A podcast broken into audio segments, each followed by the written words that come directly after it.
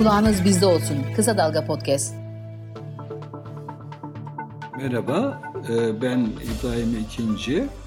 Marjinal faydanın bu bölümünde de yine ekonomi konuşacağız. Tabii hepimizin takip ettiği, neler olacağını anlamaya çalıştığı veriler var. E, geçen yayında özellikle bu döviz durumu üzerinde durmuştuk. Hükümetin döviz satarak sürekli kuru belli bir yerde tutmaya çalıştığını biliyoruz. Bunun için de sürekli dövize ihtiyacı oluyor. Demek ki içeriden, turizmciden, efendim ihracatçıdan, işte bu kur korumalı mevduattan filan gelen dövizler e, yeterli olmuyor anlaşılan. O yüzden de sürekli bir döviz arayışı var. Geçenki yayında da belirttiğim gibi işte emirliklerden, Katar, Güney Kore, Çin vesaire ülkelerden bir 37 milyar dolar gelmiş idi.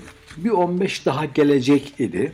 Yani söz konusu idi 15 milyar dolar daha gelecek diye. Bunun tabii 5'i Suudi Arabistan'dan, onu Katar'dan e, deniliyordu. O Suudi Arabistan'dan gelmesi söz konusu olan 5 milyar dolar birkaç gün önce açıklandı. Hesaplara girecek, bugün yarın hesaplara girecek dendi. Yani onun da geldiğini varsayabiliriz. Bir 10 daha Katar'dan gelecek diye bekleniyor. Şimdi Bunlar tabii dışarıdaki işler. Yani o, o yayında da belirttiğim gibi aşağı yukarı aylık 10 milyar dolar döviz satıyorlar. Yani o civarda bir satış olduğu kestiriliyor. Şimdi tabii bu bu kadar e, parayı nereden bulacaklar? İşte 15 gelecekse bir 35'e, 40'a belki 50'ye daha ihtiyaçları var. Bunları bulurlar mı, bulmazlar mı? Bilemiyoruz. Tabii net hata noksandan ne kadar para girecek onu da kestiremiyoruz. Ama tabii işlerinin kolay olmadığı anlaşılıyor. Şimdi dediğim gibi bunlar dışarıdaki işler. Bir de içerideki işler var. İçeride de Merkez Bankası, BDDK, ekonomi yönetimi sürekli böyle kararlar, açıklıyor, tedbirler alıyor, bankalara yazı gönderiyor filan. Hani bunlar niye yapılıyor filan diye bakıldığında bir e, döviz kuşatması diyorum ben ona. İçeride de bir dövizi bir kuşatma altına almak, döviz işlemlerini sınırlamak e, istiyorlar. Sürekli zorlaştırıyorlar, işte maliyetli hale getiriyorlar filan. Bir e, bu tedbirler tabii komuta ekonomisine işaret ediyor. Yani hükümetin vaz ettiği bir serbest piyasa ekonomiyi sözü havada kalıyor. Ee, öyle bir mantık görünmüyor bu tedbirlerde. Mesela en son açıkladıkları ya da bankalara gönderdikleri bir yazıda efendim geç saatlerde işte yurt dışıyla döviz işlemi e, yapmayın diye uyarı vardı. Şimdi erken saatler için de mesela bir uyarı gelmiş, gönderilmiş. Şimdi bir yazı gönderilmiş. Yazıda diyor ki bankaların piyasa açılır açılmaz tamamen kendi gün içi pozisyonlarını ayarlama güdüsüyle yoğun bir şekilde döviz alım işlemleri gerçekleştirdiği tespit edilmiştir. Şimdi bakın bunu takip ediyor ve bunun bunun bunun e, yapılmamasını telkin ediyor. Erken saatte bankanın kendi pozisyon, bankanın kendi pozisyonu demek bankanın o gün dövizli işlemleri varsa, döviz ödeyecekse, döviz ödemeleri varsa sabah saatlerinde ya hani diğer bankadan dövize ihtiyacı olmayan bankadan alır ya da bilmem ne bileyim işte e, döviz yani döviz getiren işlemleri sabah yapar ki gün içerisinde diğer işlemleri karşılayabilsin.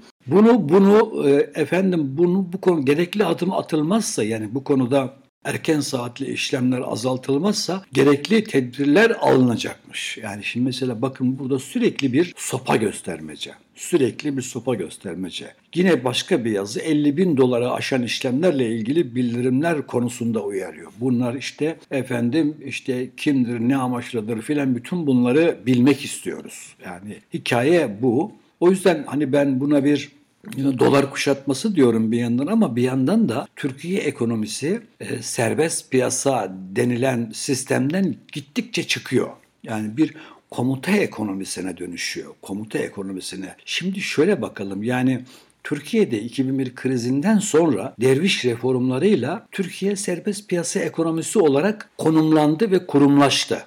Serbest piyasa ekonomisidir biz. Biz e, ekonomisiyiz. Şimdi bir çeşit emirlik ekonomisi gibi yani komuta, komuta yani perakendeciye, sanayiciye, bankacıya ne yapacağını söyleyen bir ekonomi tarzı gelişiyor gittikçe.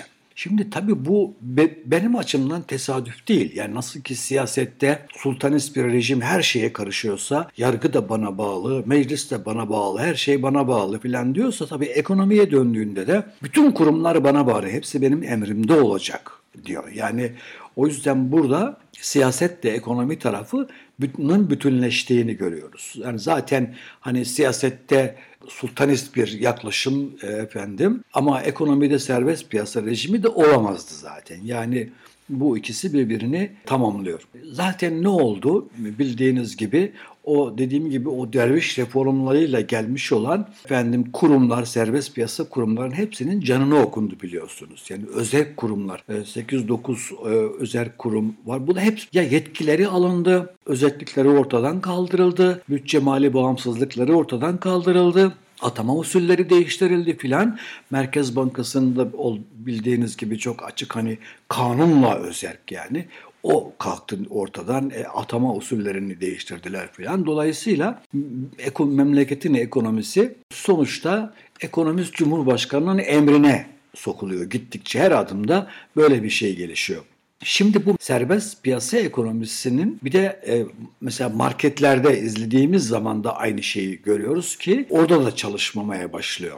Mesela bir e, serbest piyasa ekonomisi derseniz o zaman usul şöyledir. Efendim diyelim ki bir market ayçiçek yağını diğerinin iki katı fiyattan efendim e, sattığını söyleyebilir. Satmak isteyebilir. Rafına iki katı fiyat etiket koyabilir. Bu serbest piyasa ekonomisinde serbesttir. Bakın hikaye bu yani serbesttir. Onu cezalandırması gereken devlet değildir serbest piyasa ekonomisinde. Onu cezalandırması gereken tüketicidir. Tüketici almaz. Der ki senin efendim ayçiçek yağın çok pahalı. Yanındaki markette yarı fiyatına. Dolayısıyla satamaz. Malı elinde kalır. Zarar eder. Dolayısıyla yani bu AKP'nin vaaz ettiği serbest piyasa ekonomisi hikayesinin özeti, özü bu. Şimdi ne yapıyor bunun yerine? Diyor ki marketlere yazı gönderiyor. Diyor ki bana diyor efendim işte fiyatlarınızı, satışlarınızı bildireceksiniz filan. Ben bunları kamuoyuyla paylaşacağım. Fiyat denetimine geçiyor mesela. Yani tamam mı? Yani oradan diyecek ki sen niye bunu pahalı satıyorsun. Adam dese ki ya kardeşim bizim kanunlarımız böyle ben pahalı satıyorum sana ne? Yani diyecek bir şeyin yok aslında tamam mı?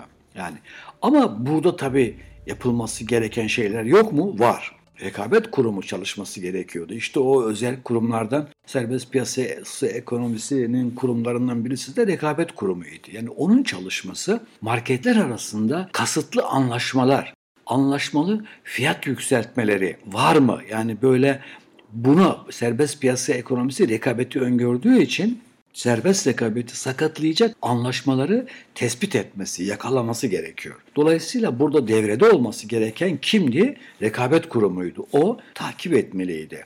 Efendim bu e, marketler arasında ki sadece marketler de değil, diğer sektörlerde diğer kurumlar da olabilir. Her türlü fiyat anlaşması e, kartelleşme eğilimleri yasaktır. Yani bizim mevzuatımızda da yasaktır. Dolayısıyla e, burada asıl dediğim gibi devreye girmesi lazım gelen kurumlar devrede yok ama enflasyonun efendim sorumlusu olarak ortaya bazı kurumları, bazı kurbanları sürmek lazım. Kimdir onlar? Kim olabilir? Vatandaş nereyle muhatap oluyor? Nereye gittiğinde işte o fiyatları görünce efendim e, feryat ediyor marketler. Yani o zaman marketler yükseltiyor. İşte da bundan daha kolay bir hedef olamaz. Şimdi halbuki hepimiz biliyoruz yani efendim hükümetin adeti böyle. Dolar mı yükseldi diyelim. Ekonomimize karşı tertipler var, sınamalar bizi yıldıramaz. Yani yani doları bazı düşman ecnebiler yükseltiyor. Onların tertibidir bu. Efendim, enflasyon mu yükseldi? Efendim işte e, bu marketler var ya bu hain terörist soğan depoları ve hain marketler işte yani enflasyonu iktidar değil marketler yükseltiyor. Hep algı, hep yanıltmaca. Bu vatandaşta da tabii etkili oluyor. Vatandaş da herkesin ekonominin hani altını üstüne girdisini çıktısını bilmesi gerekmez ama böyle sorumluluğu saptıran argümanlar vatandaşta da yanılgıya yol açıyor. Geçenlerde CHP Genel Merkezi'nin kapısına gitmiş orada pahalılığı protesto eden bir grup esnaf görüntüsü izlemiştim. Düşünebiliyor musunuz? Yani işte iktidarın bu çarpıtan argümanları böyle şeylere yol açıyor. Halbuki hepimiz hani biliyoruz ki sonuçta bu memlekette özellikle de her şeye karışan bir yaklaşım, bir sultanist rejim olduğu zaman ki hani göğsünü döve döve Cumhurbaşkanı'nın ekonominin sorumlusu benim ben dediğini de hani biliyoruz. Dolayısıyla burada işlerin sorumlusunun kim olduğunu da biliyoruz.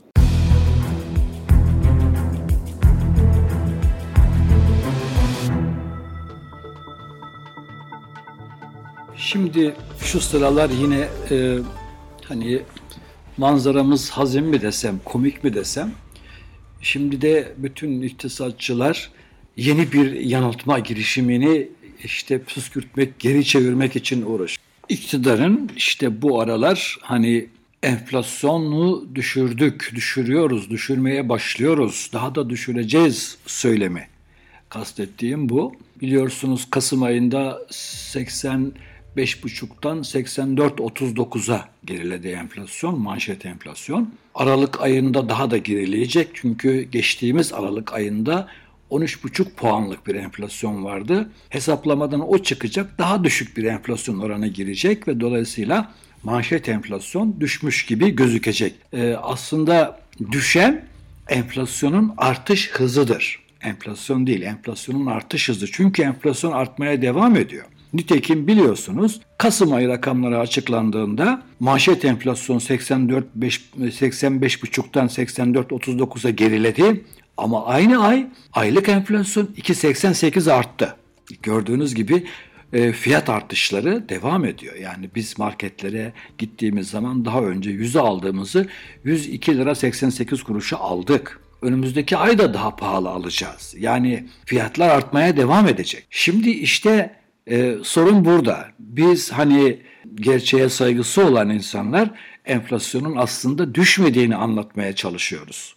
Hayat pahalılığının devam ettiğini anlatmaya çalışıyoruz. Hükümet ise o matematikteki düşüşü kendi başarısı olarak enflasyonu da nihayet kontrol altına aldığı görüntüsünü vermek için kullanıyor. Yani kullanacak. Hepimiz bunu biliyoruz. AKP'nin adeti böyle. Bunu çok hani Şimdi baz etkisi e, denen e, şey e, olay gerçekleşiyor. Dolayısıyla bunu da yani şeyin iktidar sözcülerinin bu şekilde anlatacaklarını da herkes elinin içi gibi biliyor idi. Şimdi tabii ki Sonuç olarak e, bu enflasyonun sorumlusu konusunda tartışılacak bir şey yok. Dediğim gibi gerçeğe saygısı olan insanlar bakımından. Yani ne olursa olsun işte dünyada enflasyon e, ortalaması 9'larda gözüküyor. Gelişmiş ekonomilerde 7'lerde gözüküyor. G7 ülkelerinde 6.85 civarında. Avrupa Birliği ortalaması 8.84 gibi gözüküyor. Efendim gelişen ve yükselen ekonomiler Türkiye gibi ülkeler orada ortalama 11'lerde gözüküyor. Türkiye'ninki 84-39. Alakası var mı bu rakamların birbiriyle? Yok işte. Türkiye'de ne olmuş peki? Diğerlerinde ne olmamış? Değil mi? Yani bakın diğerlerinde diğer ülke gruplarında onu geçmiyor enflasyon ama Türkiye'de 84,5. Neden? Değil mi? Yani şimdi bunu bütün dünyanın işi gücü bırakıp bizim enflasyonumuzu yukarı çıkarmak için uğraştığını söylemek gerçek değil. Böyle bir durum yok. Enerji ve gıda muda gibi emtiaları çıkardığınızda da böyle değil. Orada da enflasyonumuz 69. Yani orada da yine dünyanın en yüksek enflasyonundan birisiyiz. Dolayısıyla enerji fiyatları arttı da enflasyon olduğu argümanı da geçerli değil.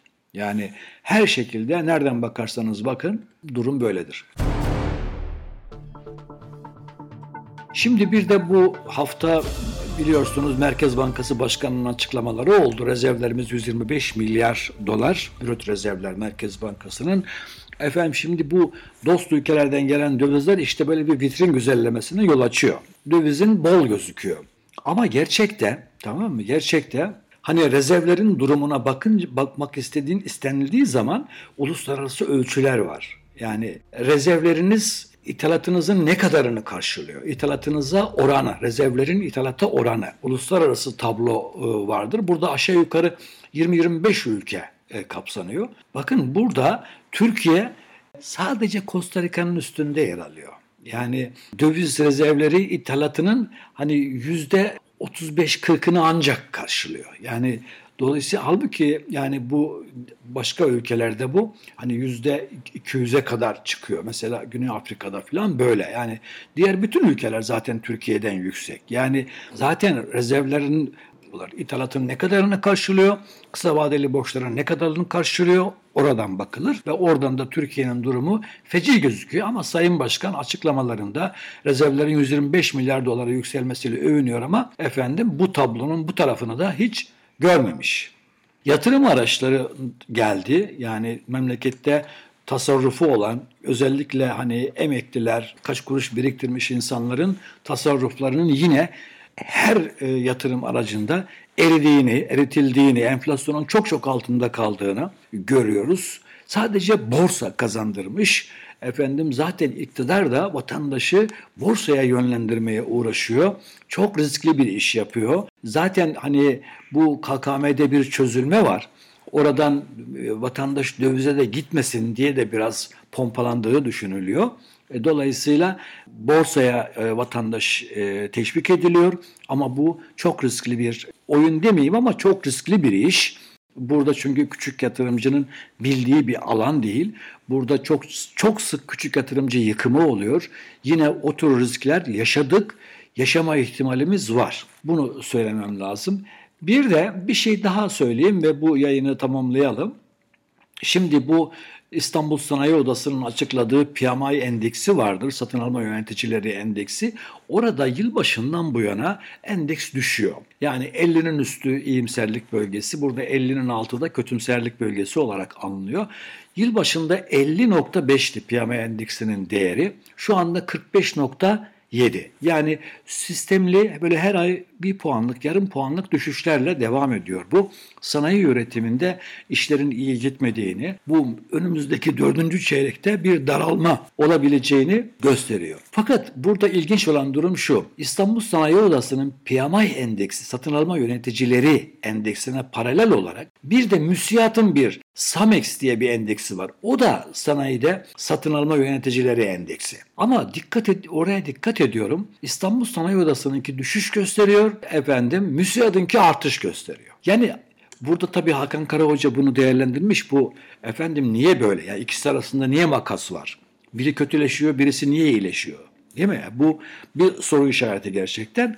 Hani ya gerçekten bu müsiyat tarafı güzel krediler kullanıyor zaten kullandıklarını biliyoruz. Hani ondan dolayı onların işi yani biraz bankalarda onlar daha belki avantajlı müşteriler gibi duruyorlar. Belki anketi dolduranların yanlılığı çünkü bu İslamcılarda böyle bir eğilim de var. Yani güzel göstermek, iyi göstermek şeyleri oluyor. Kötünün devamlı üzerine örtüyorlar. Belki de hani bu anketlere verilen e, e, bilinçli kasıtlı cevapların sonucunda böyle bir açıklık da ortaya çıkıyor olabilir. Yani e, bilemiyoruz ama gerçek şu. MÜSİAD'a bakarsak sanayide işler iyi gidiyor. İSO'ya bakarsak sanayide işler kötü gidiyor. Hangisini baz alacağımızı elbette ki biliyoruz. E, bu haftalık da bu kadar. Önümüzdeki hafta tekrar e, bir marjinal fayda yayınında görüşmek üzere. Hoşçakalın.